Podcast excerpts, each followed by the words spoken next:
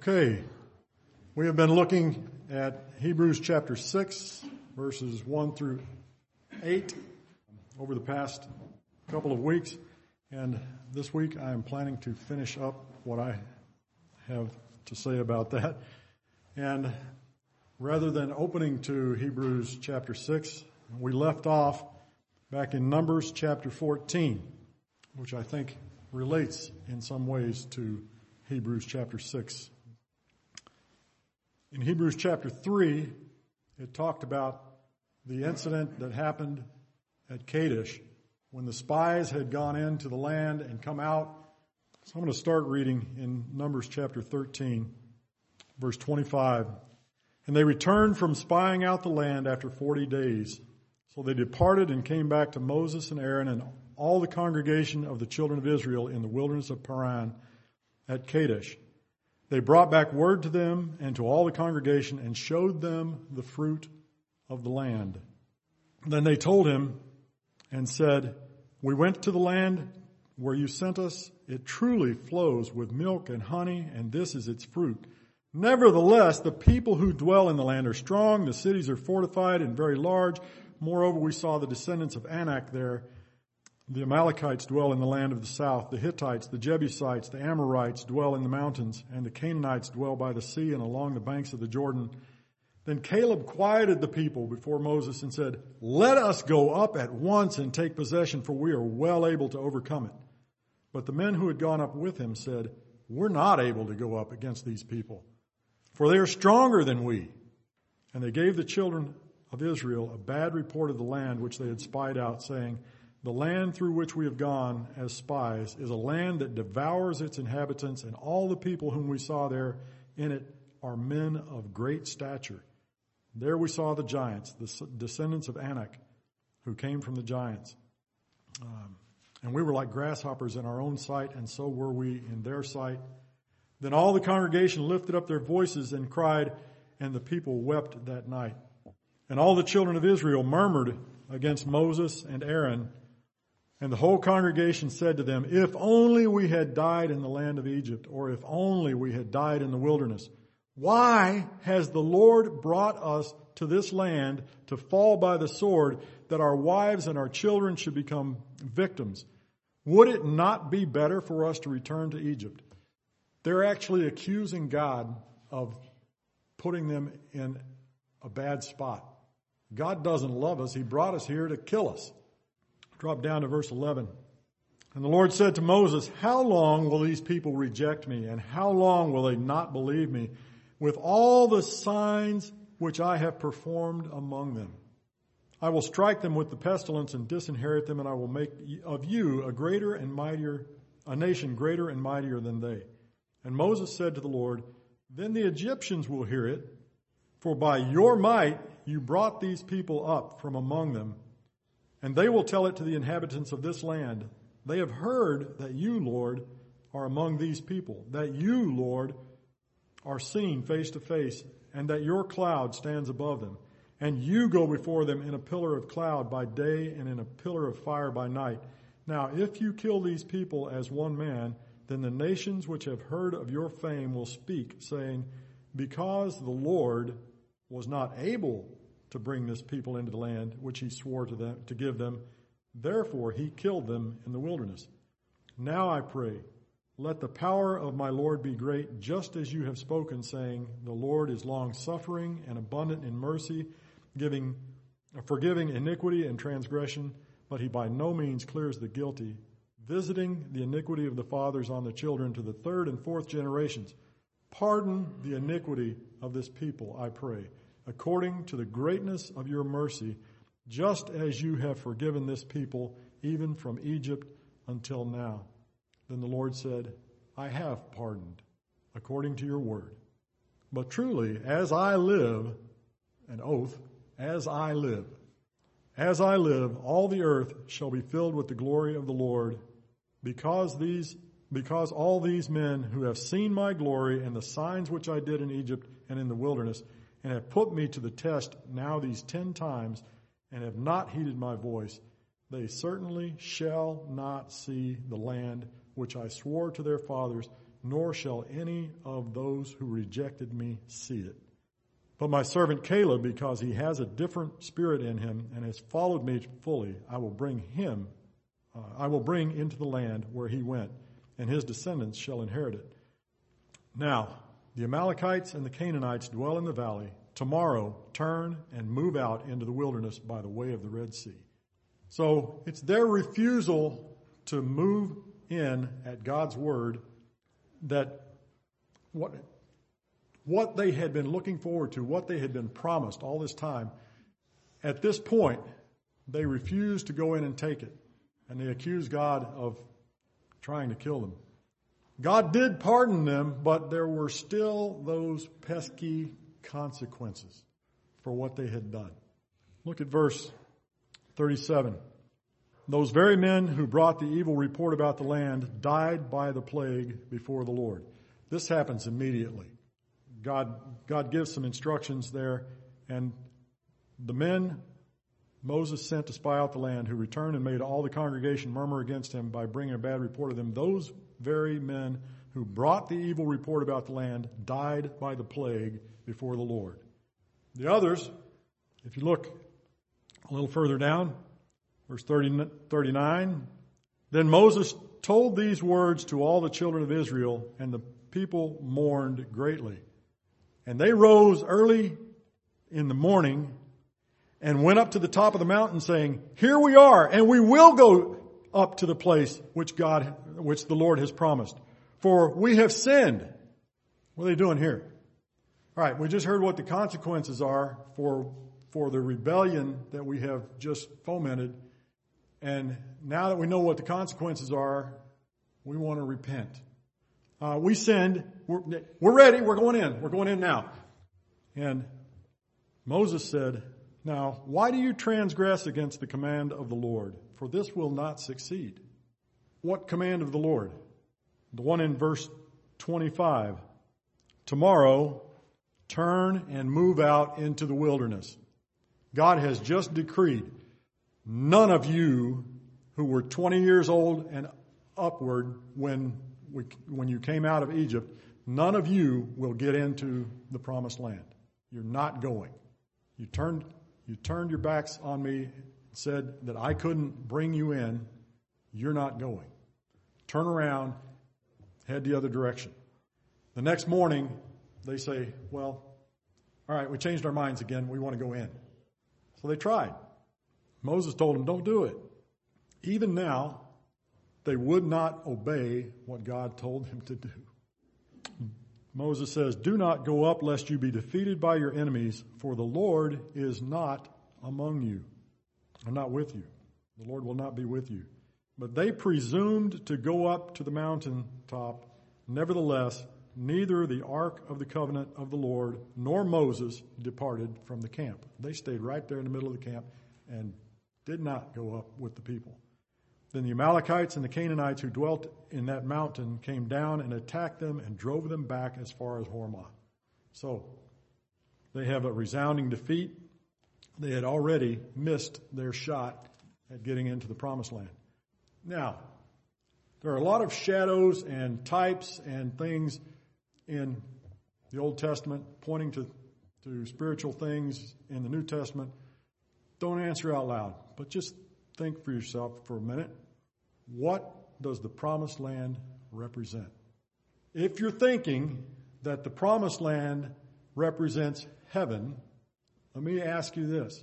When we get to heaven, will there be enemies there that we need to fight against and cast out in order to take over heaven? No. At least if that is the case, I can't find it anywhere in the Bible. By the way, Moses didn't get in either. He didn't go in during his lifetime into the promised land. If, if you're thinking that the promised land represents heaven, then the fact that they didn't get in would look like, okay, all of that generation must have died and gone to hell. They didn't get into the, they didn't get into the, the heavenly place. Like I said, Moses didn't get in during his lifetime. Did Moses ever get into the promised land? Where? At the Mount of Transfiguration. in the promised land, standing on the Mount of Transfiguration with Jesus, Elijah. Moses made it in a lot later, but he was there. The Passover and the Exodus are a picture of salvation. They were saved out of Egypt. They came out. You can think of that as the birth of the nation of Israel. The promised land is more a representation of victorious living, victorious Christian living, perhaps. There are battles that need to be fought. There are enemies to be overcome. But they went in and God gave them victory and they were able to take land and they were able to live there and to have the fruit of the land. There will be no battles in heaven that I'm aware of. Now, if, if the Passover and the Exodus are salvation and the promised land is victorious Christian living, what's the wilderness? The wilderness is in between. They're wandering in the wilderness. God speaks in other places about taking them by the hand, leading them out of Egypt. And I think of that when, when you're walking somebody by the hand, childhood, babyhood, the birth of the nation was when they came out of Egypt. And then they traveled with God, leading them by the hand. And now they get to a place where they're supposed to be growing up a little bit. And when they're supposed to be growing up a little bit and moving in to a different kind of relationship with God, they chicken out and say, no, no, no, no, God can't handle this one. I think the Hebrews to whom the book of Hebrews was written were saved individuals. But they were still tied to the Old Testament rituals and the ordinances of the law, just like their forefathers had been saved out of Egypt and were supposed to go into the promised land. They wanted to go back to Egypt instead. Despite everything they had seen God do, they did not trust Him. And they weren't willing to fight the giants in the land. Now we can go back to Hebrews chapter 6. Hebrews chapter 6 verse 1. Therefore, leaving the discussion of the elementary principles of Christ, let us go on to perfection, uh, maturity, adulthood, not laying again the foundation of repentance from dead works and of faith toward God. And again, I, I am taking these as things that pertain to the Jewish system. The doctrine of washings and laying on of hands and resurrection of the dead and eternal judgment. And this we will do if God permits. The writer to Hebrews is telling the people, guys, it's time to move forward. It's time to move on to spiritual maturity. For it's impossible for those who were once enlightened and have tasted the heavenly gift and have become partakers of the Holy Spirit and have tasted the good word of God and the powers of the age to come Think of these things as the things that they had seen God do for them already. If they fall away, to renew them again to repentance, since they crucify again for themselves the Son of God and put him to an open shame. The children of Israel, when they're sitting there at the border and they're ready to go in and they chicken out, Moses had already said, God, the nations around are watching to see what's going to happen when they rejected the opportunity to go in, they are saying to all the nations around, our God isn't big enough for what is ahead. We would be better off back in Egypt than we would be just trusting you in the promised land. You can't handle the giants there. The Christians here in the book of Hebrews are facing the same kind of thing. Are they going to go on ahead and separate from the Jewish system and rely fully on the Lord Jesus or not. That's how I'm viewing it. If they turn around and go back to the, the rituals, the ordinances of the law, they're basically saying, Jesus, we don't think you're enough. If they're not actually saying that to themselves, it's what it says to the world around. It's what it says to the people who are still stuck in, who, who have not come out and said, we will follow Jesus. Just like their fathers disgraced and belittled the Lord who brought them out of Egypt in front of the watching nations. Again, the watching nations were quaking in their boots. If we refuse to glorify the Lord in front of the world by trusting His word and acting on it, there will be consequences. These guys faced consequences. You have missed opportunities. You have a lot of wasted time, a lot of wasted years like the Israelites had in the wilderness. Never trusting, always complaining, and basically just waiting around to die. I think that there are some crossroads in a believer's life that involve consequences, and those consequences cannot be avoided once we have made the decision to take the path that goes against the will of God. We know the will of God and God says clearly, take this step, and we say, no, I'm not going to do that because that's, I don't trust you with that. There are some crossroads where the consequences are consequences that you can't avoid. Those may involve consequences here on earth. They may involve consequences they will involve consequences at the judgment seat of Christ. Look at Acts chapter 1, Acts chapter 5. Somebody made a decision where there were some consequences. You're probably familiar with Acts chapter 5. Ananias and Sapphira had some land. They, they had seen somebody else sell his land and give it to the church, give the money to the church for feeding people who needed it and they thought, man, everybody looks up to him for that. So they said, you know, we got some land, we could sell the land, and but they didn't really want to give up all the money, so they came and said, here is the money that we got for selling our land. And they didn't actually bring all of the money. Now, Peter makes it clear that the land belonged to them. Nobody was telling them they had to give it up.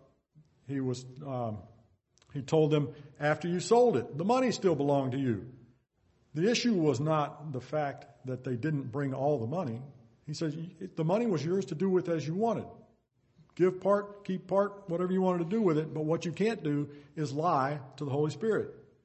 Consequences were immediate when Ananias brought the money and said, this is what we got. Peter says, why are you lying to the Holy Spirit? And Ananias keeled over dead. And when his wife came in a little while later, he asked her, so how much did you sell the land for? And she says, for this much. Same thing that Ananias had brought. She keeled over dead. We don't see a lot of that happening these days, but there are other things that happen. In 1 Corinthians chapter 11, when it's talking about um, the Lord's table, we have instructions about what, what to do and how to come to the Lord's table. And it says that many of you are weak and sickly and some sleep. Some have died because of doing things incorrectly. 1 John 5. Oops. I'm going to start in verse 14. Now this is the confidence that we have in him that if we ask anything according to his will, he hears us. And if we know that he hears us, whatever we ask, we know that we have the petitions we have asked of him. If anyone sees his brother sinning a sin which does not lead to death, he will ask, and he will give him life for those who commit sin not leading to death. There is a sin leading to death. I do not say that he should pray about that. All unrighteousness is sin, and there is sin not leading to death. So there are some sins that lead to death. And he tells them, you don't need to pray about that. Once that has occurred, you don't get to turn around and go back. Verses 7 and 8 in Hebrews chapter 6. For the earth which drinks in the rain that comes often on it and bears herbs useful for those by whom it is cultivated receives blessing from God. But if it bears thorns and briars, it is rejected and near to being cursed, whose end is to be burned. Now, how you interpret this parable probably depends on how you've interpreted verses 4 through 6. Although there are some people who interpret verses 4 through 6 by, okay, I'm going to look at the parable first and then figure out what the, the verses ahead of, uh, ahead of it mean. I, at least currently, I am open to moving, but I currently believe that verses 7 and 8 present an illustration of a born again believer as the land, the earth, which drinks in the rain, and what that believer does with the blessings that God has supplied to him. Now, if you don't believe that the, that that all of the people in verses four to six are believers, then you might also say, well, in Matthew chapter five, it says that God sends the rain on the just and the unjust. So either one of those can be made to fit. But what I'm seeing here, the fruitful Christian receives certain blessings in this life. You'll find that sort of thing in John chapter 15, 7 through 11. If you abide in me and my words abide in you, you will ask what you desire and it shall be done for you. By this my Father is glorified that you bear much fruit. So you will be my disciples. As the Father loved me, I also have loved you. Abide in my love. If you keep my commandments, you shall abide in my love, just as I have kept my Father's commandments and abide in his love. These things have I spoken to you, that my joy may remain in you and that your joy may be full. So these are some blessings that can be had. One, you can glorify God. Two, you'll be living in the Father's love, and in Christ's love. You'll also have joy. So the fruitful Christian receives certain blessings in this life and also rewards at the judgment seat of Christ. 1 Corinthians chapter 3. Somewhere you're also probably familiar with. This uses a, a different illustration than the illustration of the land. Starting in verse 9, for we are God's work, fellow workers. You are God's field, you are God's building. According to the grace of God, which was given to me, as a wise master builder, I have laid the foundation, and another builds on it. But let each one take heed how he builds on it. For other foundation can, no other foundation can anyone lay than that which is laid, which is Jesus Christ. Now, if anyone builds on this foundation with gold, silver, precious stones, wood, hay, straw, each one's work will be become manifest, for the day will declare it, because it will be revealed by fire, and the fire will test each one's work of what sort it is. If any man's work which he has built on it endures, he will receive a reward. If any man's work is burned, he will suffer loss, but he himself will be saved, yet the illustration there in Hebrews chapter 6 talks about the earth which drinks in the rain, the blessings that God has given. I think the blessings that are given there in, in uh, 4 and 5, verses 4 and 5. The earth which drinks in the rain that often comes on it and bears herbs useful for those by whom it is cultivated receives blessing from God. We talked about those blessings. But if it bears thorns and briars, which by the way are a couple of things that were part of the original curse when Adam and Eve sinned in the garden. If it receives thorns and briars, it is rejected and near to being cursed, whose end is to be burned. Rejected. That word is adokimos, means unapproved believer when it talks about being unapproved in this case because it's something that Paul feared for himself. Paul said, I don't want to be someone who preaches to others and then is unapproved Second thing, one, be unapproved, rejected. Two, near cursing. Second Peter 2.14. This is talking about unbelievers having eyes full of adultery and that cannot cease from sin, beguiling unstable souls. They have a heart trained in covetous practices and are accursed children. There is a longer description if you start before verse 14. But it's talking about unbelievers and they are accursed at this point. I have lost my place here. Revelation 18. Revelation 18, verses 4 and 5. And I heard another voice from heaven saying, Come out of her, my people. This is a voice from heaven. Come out of her, my people. Lest you share in her sins and lest you receive of her plagues. For her sins have reached to heaven and God has remembered her iniquities. Talking about Babylon.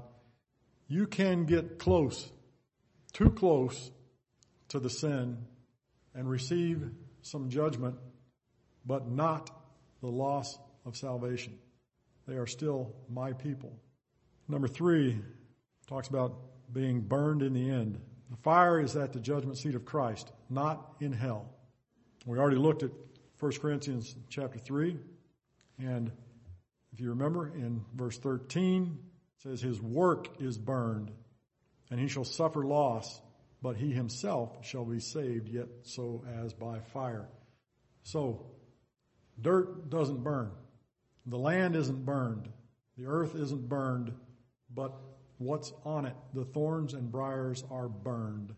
So I think that the interpretation of Hebrews chapter 6, verses 1 to 8, is that the writer is addressing Hebrew Jewish believers who were still clinging to the Jewish system of worship and that he was warning and encouraging them to lay those things aside since those things had already accomplished their purpose.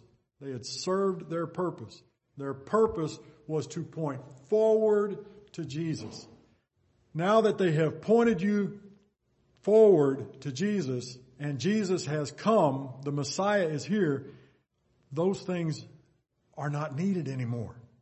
Leave them behind. He's warning them not to make the same mistake that their fathers did. Miss out on the blessings associated with making spiritual progress.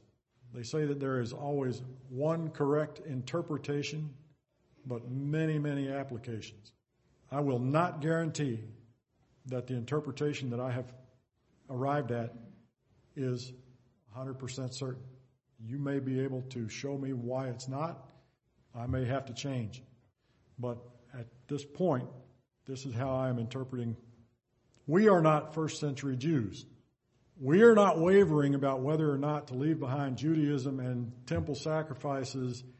So what does this passage have for us? What does God want us to know and learn from the example that He's shown us here? Let's go back just for a moment in Hebrews chapter 1, verses 1 and 2. God, who at various times and in different ways spoke in time past to the fathers by the prophets, has in these last days spoken to us by his Son, whom he has appointed heir of all things, through whom also he made the worlds. Number one, God has spoken to us. Chapter 2 verse 1. Therefore, we must give the more earnest heed to the things we have heard, lest we drift away. For if the word spoken through angels proved steadfast and every transgression and disobedience received a just reward, how shall we escape if we neglect so great salvation? Chapter 3, verses 7 and 8. Therefore, as the Holy Spirit says, Today, if you will hear his voice, do not harden your hearts as in the rebellion, in the day of trial in the wilderness where your fathers tested me, proved me, and saw my works 40 years. Chapter 4, verse 1. Therefore, since a promise remains of entering his rest, let us fear lest any of you seem to have come short of it. All right. Up to this point, it's been talking a lot about what has God said to us and what should we do with what we hear. A little sneak preview. I'm going to read a verse from chapter 12. This is a theme that carries through the book. Chapter 25, I mean verse 25, Hebrews 12, 25. See that you do not refuse him who speaks. For if they did not escape who refused him who spoke on earth, much more shall we not escape if we turn away from him who speaks from heaven. My interpretation is we're supposed to be listening to what God says and we're supposed to keep moving forward. Trusting him. When we don't trust him to deal with the giants in our lives, the spiritual giants, the sins in our lives, the persecution that come, may come into our lives. When we don't trust God with those things, we are saying, God, you're not strong enough. And we are being a poor testimony to the people around us. Applications of this passage. As far as this idea of hearing what God says, if you're here this morning and you are an unbeliever, you've never put your trust in Jesus as Savior, today, as it says several times there, today if you will hear His voice, today is the only day that you know you have. Believe what God says and act on it today. Tomorrow may be too late. And if it is, there is no going back. For those who perhaps have been kind of pretending at believing or those who aren't sure of your salvation, I think I'm saved, but I'm not really positive.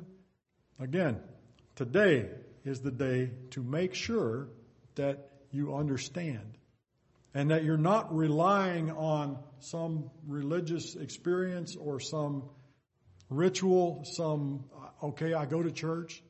Is that enough? I don't know. You know, I hope I'm, I'm trying to do good. Today is the day to make sure that you fully understand the message of the gospel and that you're not trusting any religious system.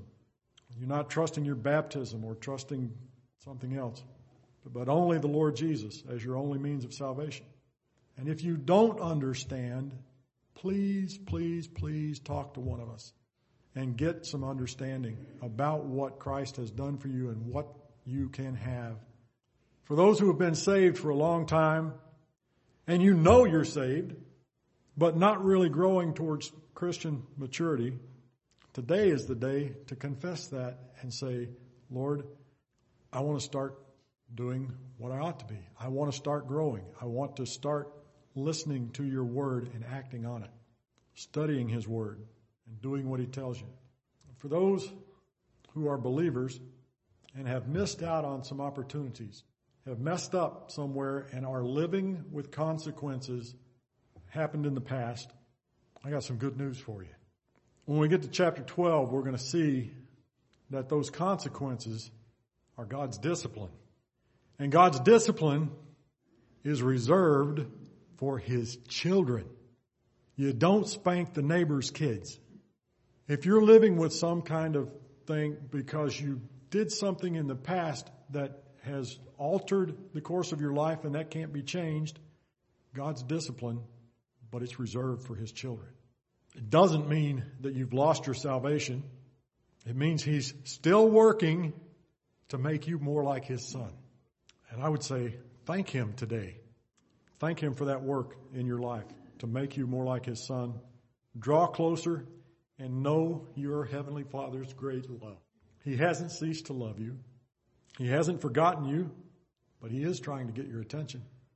If He has not yet called you home, like Ananias and Sapphira got called home, like some of the believers in 1 Corinthians chapter 11 got called home, like some of the people in 1 John got called home to face to face the Father.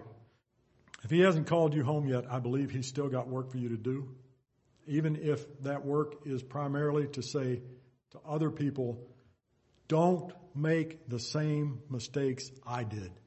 And I can imagine that not everybody who died in the wilderness died in, in any of the plagues. I would guess that there were probably some in that group who were actually saying to their kids, I'm not going to get in. I understand that I, I have forfeited something. Don't make the same mistake I made. When you guys get back to the promised land, to the border of the promised land, make sure you go in. Trust God.